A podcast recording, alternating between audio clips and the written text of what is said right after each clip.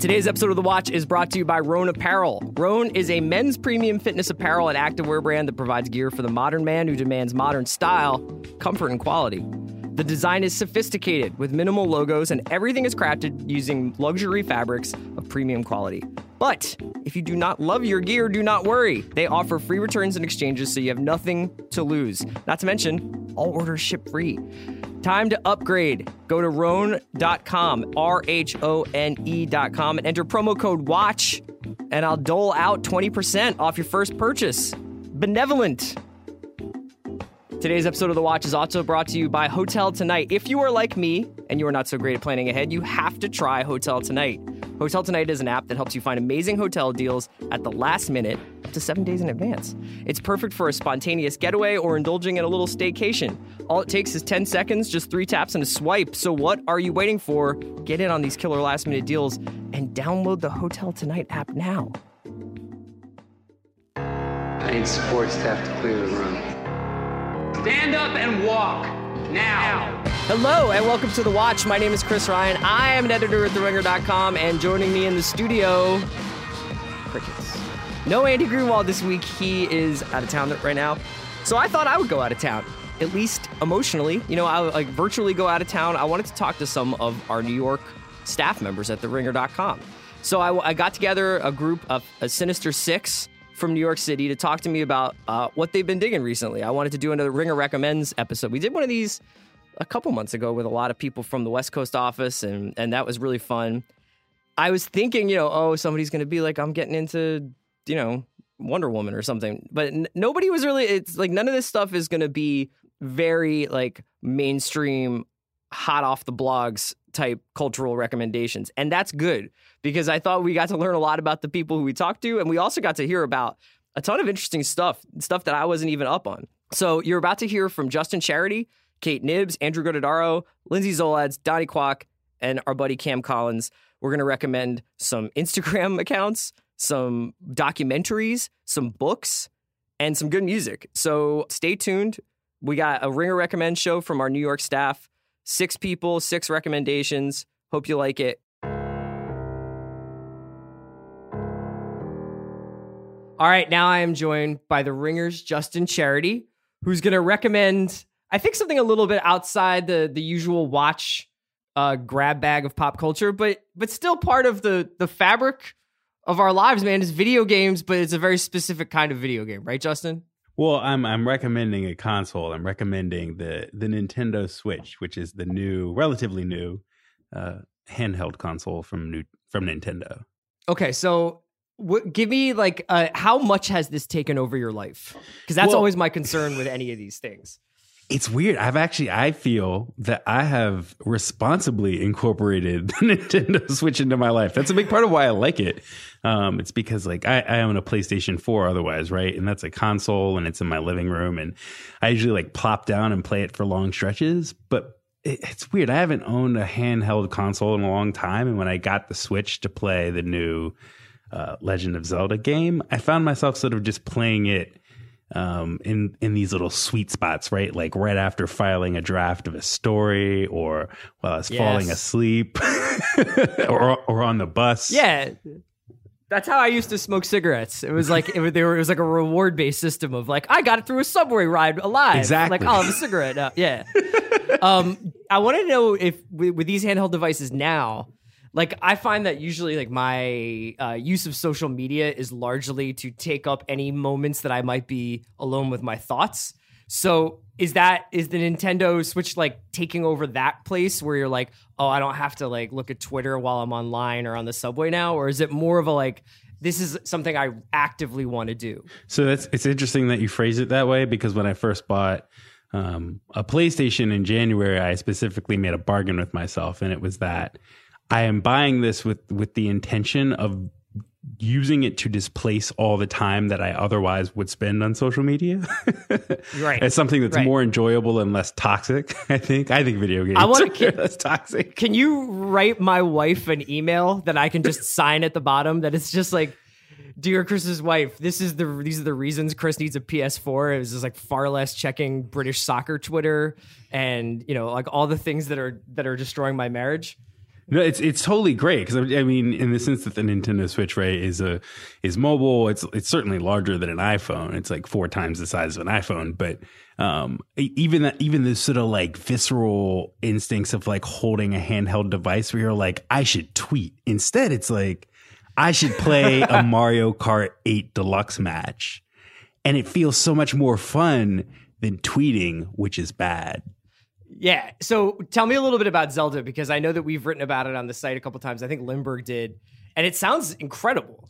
Yeah, it's interesting. It's my first Zelda game.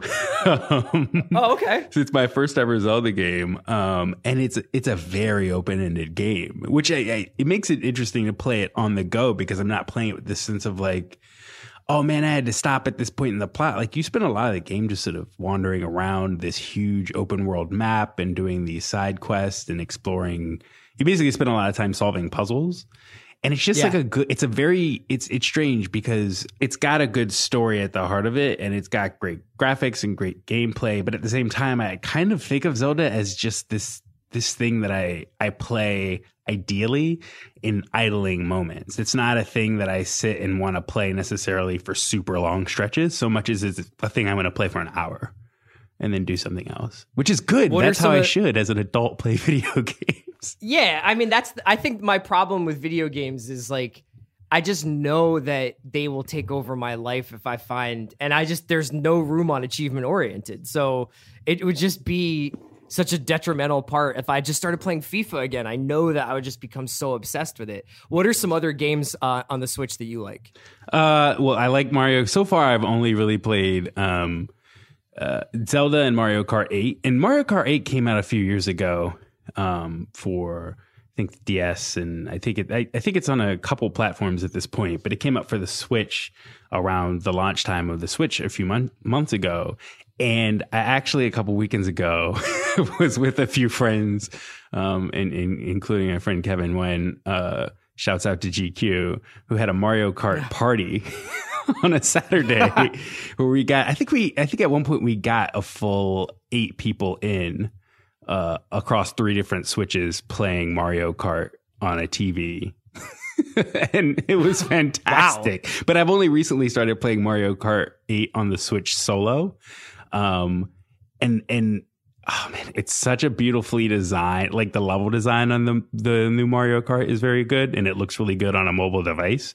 And I have to go to Daytona at the beginning of July to cover a NASCAR race, and I really look forward to playing Mario Kart in the stands at the Coke Zero 400.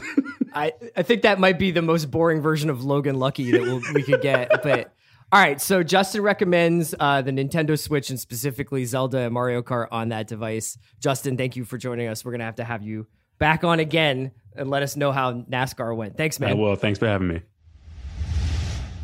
Now I am joined by The Ringer's Kate Nibbs, and I actually don't know what Kate's going to recommend to me. I have no prior knowledge. So, Kate, the floor is yours. Okay, well, I just switched my recommendation because I realized that I needed to tell you about something that is an Instagram account. And I was going to recommend The Keepers because I think it's a great documentary series, but I'm currently more obsessed with this Instagram account. So everyone should watch The Keepers, but we also need to talk about Night Lotion. That's what the Instagram account is called. The Hairpin wrote an article about it. That's how I find out about all the hippest Instagram accounts. It's just reading blog posts about them. Okay. And so you've never heard of it? I've not, no.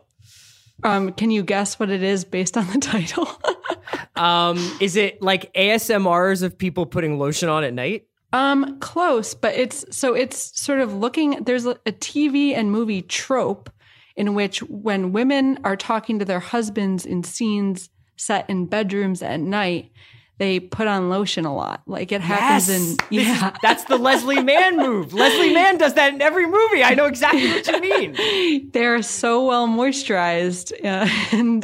And so what this Instagram account is just like a hyper niche account devoted to like stills of these movies and TV shows of the ladies lubing up. And holy shit, are you serious? Yeah, and it's really, it just inserts a little delightful interlude into my Instagram browsing. I really recommend it. And it also... Wait, can you give me... Who's the Mount Rushmore of this? Like, who are the best lotion people? Well, Leslie Mann is huge, but there's been there's a bunch of Sex in the City lotionings. There was a night lotioning event on Big Little Lies. Yeah. Nicole Kidman. Course, yeah. Almost any, there's a lot of these scenes. 90210, The Crown, the Queen moisturizes in The Crown. What did they have for lotion back then? Was that actual butter? I think it was old-timey night cream. She's patting it on her face. I'm sure it was made of caviar or something. Yeah, it's very pervasive, but it also makes me feel kind of self-conscious because I don't apply lotion in my bed. So I don't know. I might start. It's inspirational, but it's also an incredible look and to this very specific pop culture thing. I'm kind of blown away. I'm a little bit caught flat-footed here just because now that you've said it, I can't not think about it. But what can you give me a solid 30-second reco on the Keepers as well, even though it's a little incongruous, I know, with night lotion? Yes, well, you can apply lotion at night while watching The Keepers, so that's how it comes together. Oh, awesome. But yeah, The Keepers came out last month. It's a documentary on Netflix, and I think it's one of the best true crime documentaries I've ever seen, but it's not really getting as much hype as Making a Murderer or The Jinx, and I think it deserves more because it looks at a cold case about a nun who was murdered in 1969 in Baltimore. And her former students, who are now sort of elderly women, have been sort of amateur sleuthing around trying to figure out who killed this nun, Sister Kathy. And it ends up sort of widening out to an exploration of abuse within the Catholic Church in Baltimore. And I think it's really interesting because it sort of comes at you from the perspective of the victims in a way that most true crime documentaries don't. And I think more people should be watching and talking about it. Yeah, so because I think a lot of what there was some criticism of Serial in the beginning, and I think a lot of this explosion of true crime stuff that we've had, there's been a lot of debate about, is there too much focus on the investigator? Is there too much focus on the whodunit part, which is sort of picking at the scabs of the victims and the victims' families in the first place? But you're saying that this is kind of a more from the perspective of the people who are directly affected by this crime. Yes, it's I think it's one of the least exploitative true crime series I've seen, and it's less of a whodunit and more just exploring why these women are, after so many years, still looking for accountability. Yeah, I just think it's really well done. And I love true crime, but I've been kind of burnt out on it. That's why it took me a few weeks to watch this show. But I'm just really impressed by how it managed to sidestep a lot of those exploitative qualities of stuff like Serial or, I actually thought Making a Murderer was boring, and I find this one also just better made. So have you seen it? I haven't seen The Keepers yet. I watch Murderer, and I do watch a lot of true crime stuff, but I haven't gotten around to The Keepers yet. So I'll definitely check it out though. Yeah, it's really good. I think it, I wish it was getting paid a little more attention to, but I don't know. Everyone should watch it. Okay, cool. All right. Kate recommends what is bound to be probably the greatest Instagram account of all time, Night Lotion, and also The Keepers, which is on Netflix. You can check that out now. You can read Kate Nibbs on The Ringer. Thanks for joining us, Kate. No problem. All right, now I am joined by one of The Ringer's pop culture writers and editors, Andrew Gododaro. Andrew, I don't know what you're going to recommend, but I'm very excited to hear because I feel like you always come with the heat on the site. So what's going on with you this week? Yeah, I'm going to deliver right now, because the thing that I'm recommending is out on Friday, and it is called 47 Meters Down. Yes! It is... Mandy Moore at the bottom of the ocean! Let me give you a one-sentence description. It is a Mandy Moore starring film about shark attacks. That's all. So, I mean, I don't think I need to say anything else, but I will. I love it when Hollywood, I get it when, like, you know, you'll see like Homeland comes out, they make like 10 Homeland shows, but they kind of come out like 2 or 3 years later. Yep. Or they'll have like a successful like John Wick, and now Atomic Blonde's coming out, and it's just like you can see that this sort of like hyper gymnastics action is in now.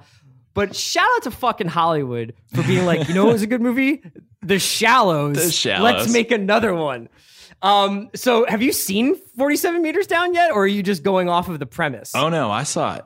And how's Mandy doing? How's her acting? Mandy's great. I mean, she is pretty much by herself in like a little cage 47 meters down. And, you know, she does fine. It's not exactly a heavy lift, but it's a fun movie, and it's 85 minutes long, which is just the best.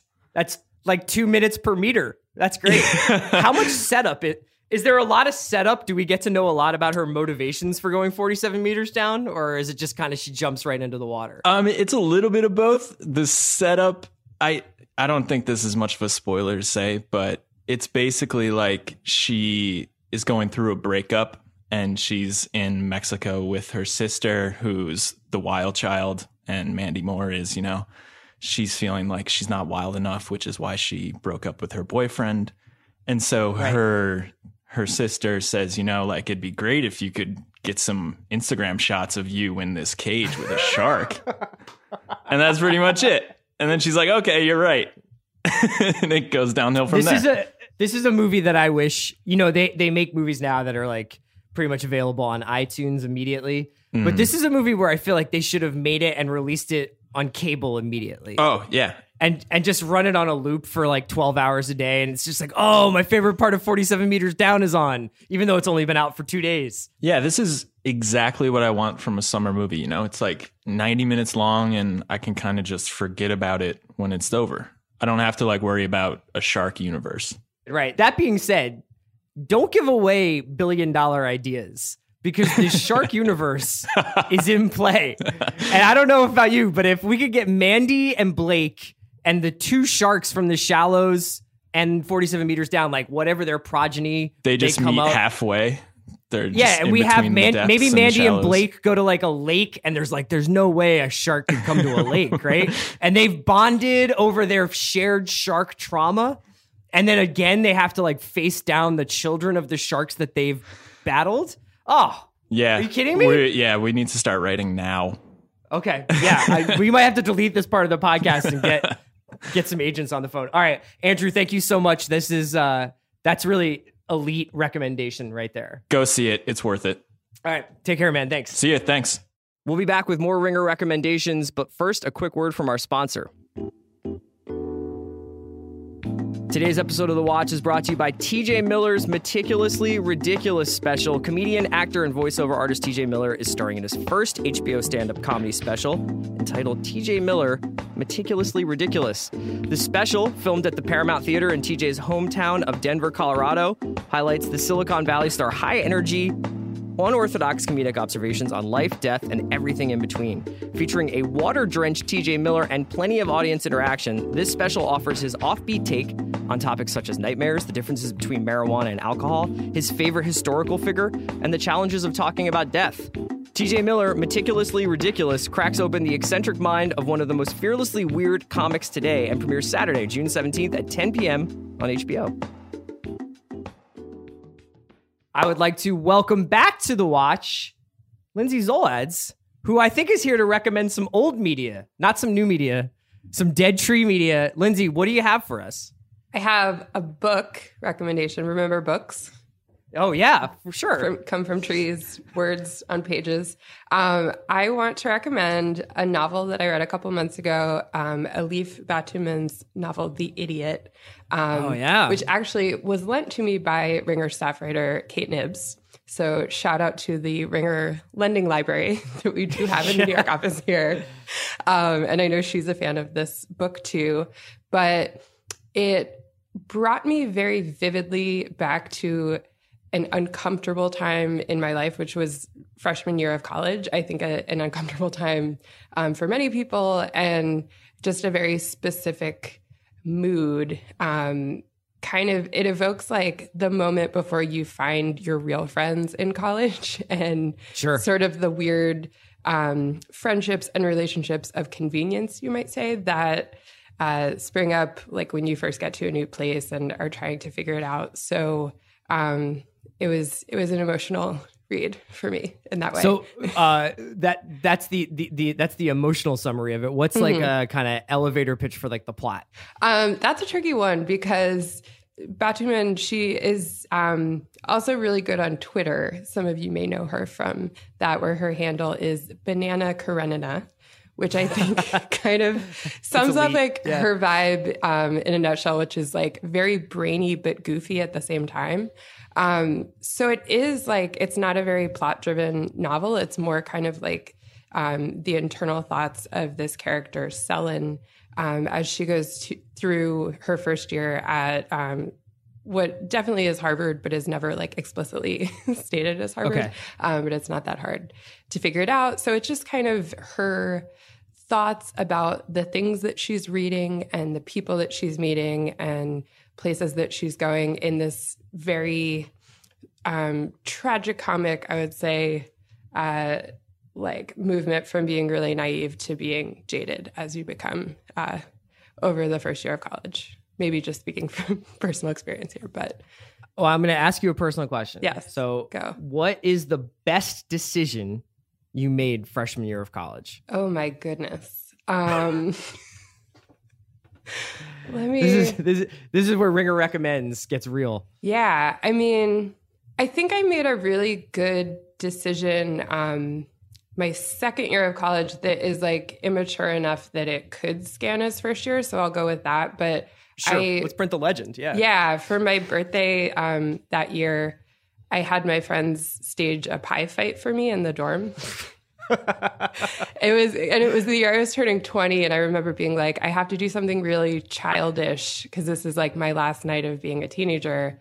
So we like went to the Safeway and got a bunch of pie making, like just like tinfoil, and we put whipped cream in them, and we had a pie fight, and it was great. And we got in trouble, but then I told the RA that it was my birthday, and he was like, "Oh, it's fine. We'll clean it up then." I didn't get in trouble at all. College is great. That's a chill RA. That's good. He was, yeah. He had, we had witnessed our fair share of him having some proverbial pie fights too. So I think it was okay. It was all good. Leave it at that. But yeah. So, I remember my big thing was my first year at Temple, my roommate, my signed dorm roommate, the first night he was like, "Hey man, like you want to go see Guru's Jazzmatazz at the Troc?" And I was like, "Yeah, sure. Let's do that." Shout out to the Troc. Yes. Shout out to the Troc, one of the great venues. And I went, and we were, after it was over, he was like, "That was cool. Do you want to go see Fish this weekend?" And I was like, "No, I'm cool. Thanks, man." And I just feel like my life could have gone in such a different direction if I had said yes to that. What a defining moment. Sliding doors. Big. Okay. I also want to say about this book, like something else that I loved about it. So it takes place in 1995, and it's kind of about like early email, and a lot of the text of the book is these really early emails she's sending to her crush, Ivan, who she meets in a Russian language class. And it's such a good distillation of like emerging internet technology too, and the bizarre ways that we use it to communicate with each other. Like it brought me back to I basically am like 10 years younger than she is. So the platform was different, but it reminded me of like very early Facebook and just sending like weird messages to people I didn't really know yet, but maybe had like things in common on our profiles, which actually was like how I met a lot of what ended up becoming really good friends of mine in college, which feels embarrassing to say out loud. But also, did you have a super long .edu college email? I did, yeah. Yes, that's really like the badge of honor for the internet, I think. Yeah, I would recite it right now, but I don't know if it's still active or anything. So. No, we can't. Not in this age of leaks. We can't do that. No, okay, no. Thank you. So Lindsay recommends The Idiot. What was the author's name again? Elif Batuman. Okay, so you've got that, and you've also got somewhere out there Lindsay's college emails, if you can crack the address and password somewhere. Yeah, the leaks are coming. Yeah, Lindsay leaks. All right, thanks, Lindsay. Thanks. All right, now I'm joined by one of The Ringer's editors, Donnie Kwok. Hello. Who's here to talk a little bit about a doc that's coming out. Is it coming out this week? Or is it already out last month in May. Okay. Yeah, so... And what's it called? It's called Bad Rap. And if you watch only one film about the plight of Asian American rappers, then I highly recommend this one. Okay, so what was it... You know, you've been writing and kind of like part of hip-hop culture for like probably most of your life. Like, is what makes this like a distinctive documentary, not only in terms of its subject matter, but in like the sort of tapestry of hip-hop docs?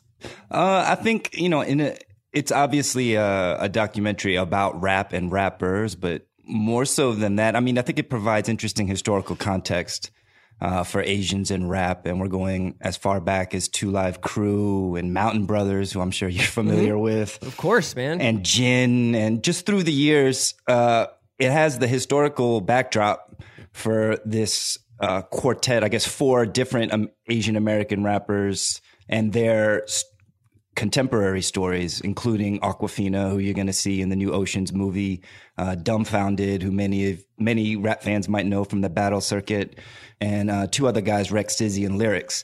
So it's those four rappers trying to make it, quote unquote, but also against this backdrop of how Asians have fit in and not fit in rap. And it's in a bigger picture too. It's the Asian plight in general, I think, in entertainment or in pop culture is always being on the periphery. And I think it does a good job of kind of telling their story while also painting a picture of this, the bigger context around it. I haven't thought about Jin in a while. What's going on with him? Jin, as far as I know, is now doing stand-up comedy, believe it or not. No way, really? Yeah, I haven't seen him perform, but I've seen him definitely on flyers. So he's had an interesting career. Oh, my gosh. Yeah, because he was like, was he signed to Rough Riders around the time of Dragon and stuff? He was. And it's a very interesting part of this doc, kind of documenting his quick rise via BET, Freestyle Fridays. People could remember, you know, that he was on for like 7 straight weeks defeating all these people. And then he got signed to Rough Riders basically on the show. Swizz Beatz was a judge. And then his first single was a song called Learn Chinese, probably best forgotten, but he talks about it in the doc, how they didn't quite know what to do with him. And I think, you know, they just basically went with the lowest hanging fruit, which is kind of this Chinese kung fu thing for his first single. And it basically doomed his career. It was hard for people to figure out what to do with battle rappers in general at that time. Remember, Blaze Battle was so big. Yeah. And it was like Idea was amazing. And he wound up being more of an indie rapper, obviously, and doing like his own thing before tragically passing. But Jin, I remember Jin is like, what do you do with guys like this who are almost like ISO players? How do you fit them into like a rap song system? Totally. It's a good analogy. And I think one of the main subjects, Dumbfounded, who I mentioned before, part of this film tracks his return to the battle circuit. And there's kind of like an 8 Mile-esque climactic scene. I won't spoil it, but you know, he's at the King of the Dot in Toronto, which is a famous battle. And he's facing off against this guy, Conceited. And it's a really effective scene. And it, the build up to it is nice, and you know, it's a brisk 80 minutes Bad Rap that I think is enjoyable. So, and full disclosure, so, you know, some of my friends made it and are in it. So, but even if they weren't, I'd still endorse it. Yeah, I mean, it's okay when your friends make something cool. Before I let you go, I mean, let me ask you, who was your favorite battle rapper of that time period? Was it Juice? Juice was from like back in the days, kind of. Yeah, well, I guess at any time, but I suppose like there was that run there from Because I feel like there was like a bunch of guys like always there was like, yeah, you know, like they might not have the songs or the album or the record deal, but like Juice could take anybody, you know? Yeah. Yeah. I mean, there was like, you know, freestyle. I mean, battles have taken so many forms over the years. One rapper I've always liked in a battle scenario is Cassidy.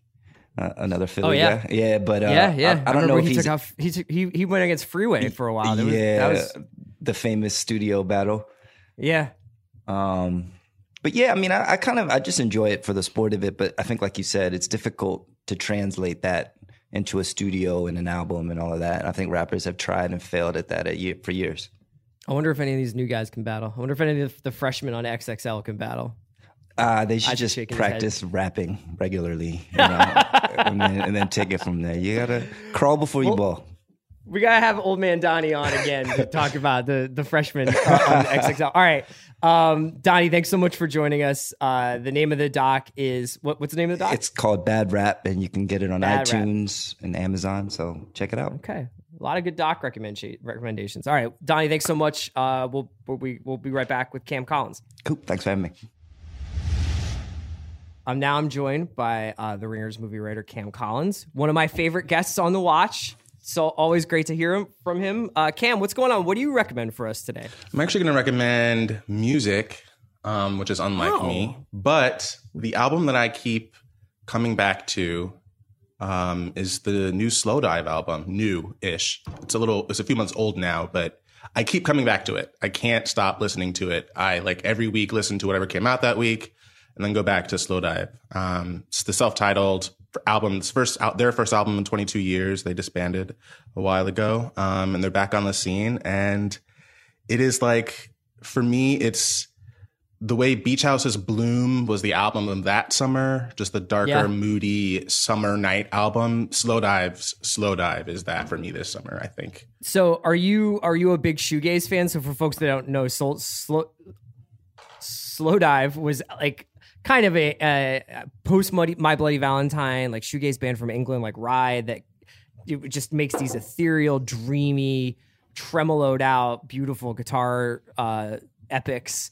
And were you a big Valentine fan, or is this like your favorite kind of music? Or I am a Valentine fan, but this was sort of like it was pretty much isolated to Valentine, and now it's like this is becoming a gateway drug to just a lot of music, older music that I like hadn't listened to. I wander a lot musically. I tend to fall in love with particular bands and artists and less so genres.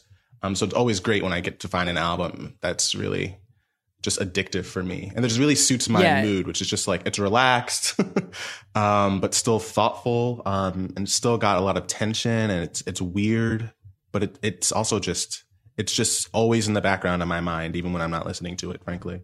This is great because I've listened to it like once or twice and then kind of got distracted by other stuff. But you know how it like what's like with Spotify and stuff now, it's like you can just kind of like build your own, the way that you can kind of pursue obsession with this. It's like you don't have to wait to like just keep, whether it's playing it back or finding other stuff that sounds like it, or finding like the other things that they've done. Are you into Mojave 3 at all, the band that was sort of the in-between band for Slowdive? Yeah, so because of this album, I've gone back and listened to it a little bit. Yes, absolutely. But not as much as, like, really this album was like listening to Slowdive's newest album and then going back and listening to their other stuff. And I've just been dwelling there. Like, I'm gonna spend more time on Mojave 3 soon. Are you a walker with music, or are you a sitting around listening to music guy? I don't know if you asked that because you could tell that I was a walker, but I'm definitely a walker. Yeah, I love I love firing up and going on long, like, kind of aimless walks. No, I like make excuses to, like, my roommates know this. I make excuses to, like, go to the convenience store and then take 45 minutes because I'm just listening to music. I did that a lot with Yeezus when it came out, for example. I just, like, went for a walk. And my roommates were like, we thought you were kidnapped. And it's like, no, new Kanye came out. That's, like, the big thing with LA is, like, the way that the car changes it. Like, so you just become... It makes slow music is like you've really got to be in the mood for slower, more atmospheric music because you want something propulsive while you're driving. Yeah, that but makes then a lot the of traffic sense. In LA is like it really messes it up. Like if you're sitting listening to punk in traffic, you just feel like you're about to go full falling down. Yeah, no, that makes a lot, that actually makes a lot of sense. I hadn't thought about that, and I would wonder if Slowdive would really play as well in the car for me. I feel like it maybe I would maybe go to sleep and like die. That'd be bad. That'd be bad. Which is not saying anything bad but about that. That wouldn't album. Make you the worst driver in LA, though. So I'm from New Jersey. I'm sure I'm already worse than everyone in LA. To be honest, you'd be surprised. Okay, so Cam recommends the self-titled new album from Slowdive. It's their first record in about 20 years. Cam, thank you so much as always for joining us. Yeah, absolutely. We'll be back on soon to talk movies. Thanks, man. Thanks. Thanks to Justin, Kate, Andrew, Lindsay, Donnie, and Cam for joining me today on this special episode of the New York Ringer Recommends on The Watch. Andy and I will be back on Monday, no doubt talking about Twin Peaks, no doubt talking about Preacher, which we'll be back on Sunday night, and I'm very excited for that. We'll probably wrap up some Handmaids, and we got to talk about the last episode of Fargo, which will be coming up that week. So full TV slate on Monday. Can't wait to have Greenwald back in the studio. You guys have a great weekend.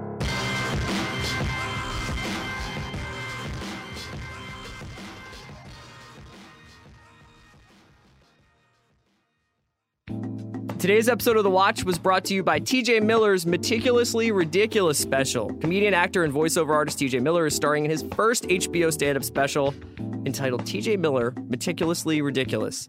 The special highlights the Silicon Valley star's high-energy, unorthodox comedic observations on life, death, and everything in between. T.J. Miller, Meticulously Ridiculous premieres Saturday, June 17th at 10 p.m. on HBO. Today's episode of The Watch was also brought to you by Hotel Tonight. Things change, the weather changes, your mood definitely changes. So why lock yourself into plans that might change? With Hotel Tonight, you don't have to because you'll get incredible deals on awesome hotels, even at the last minute. Booking on Hotel Tonight gives you the freedom and flexibility to play things by ear while knowing you'll score a great price and a great place to stay. So download the Hotel Tonight app to find seriously amazing deals now.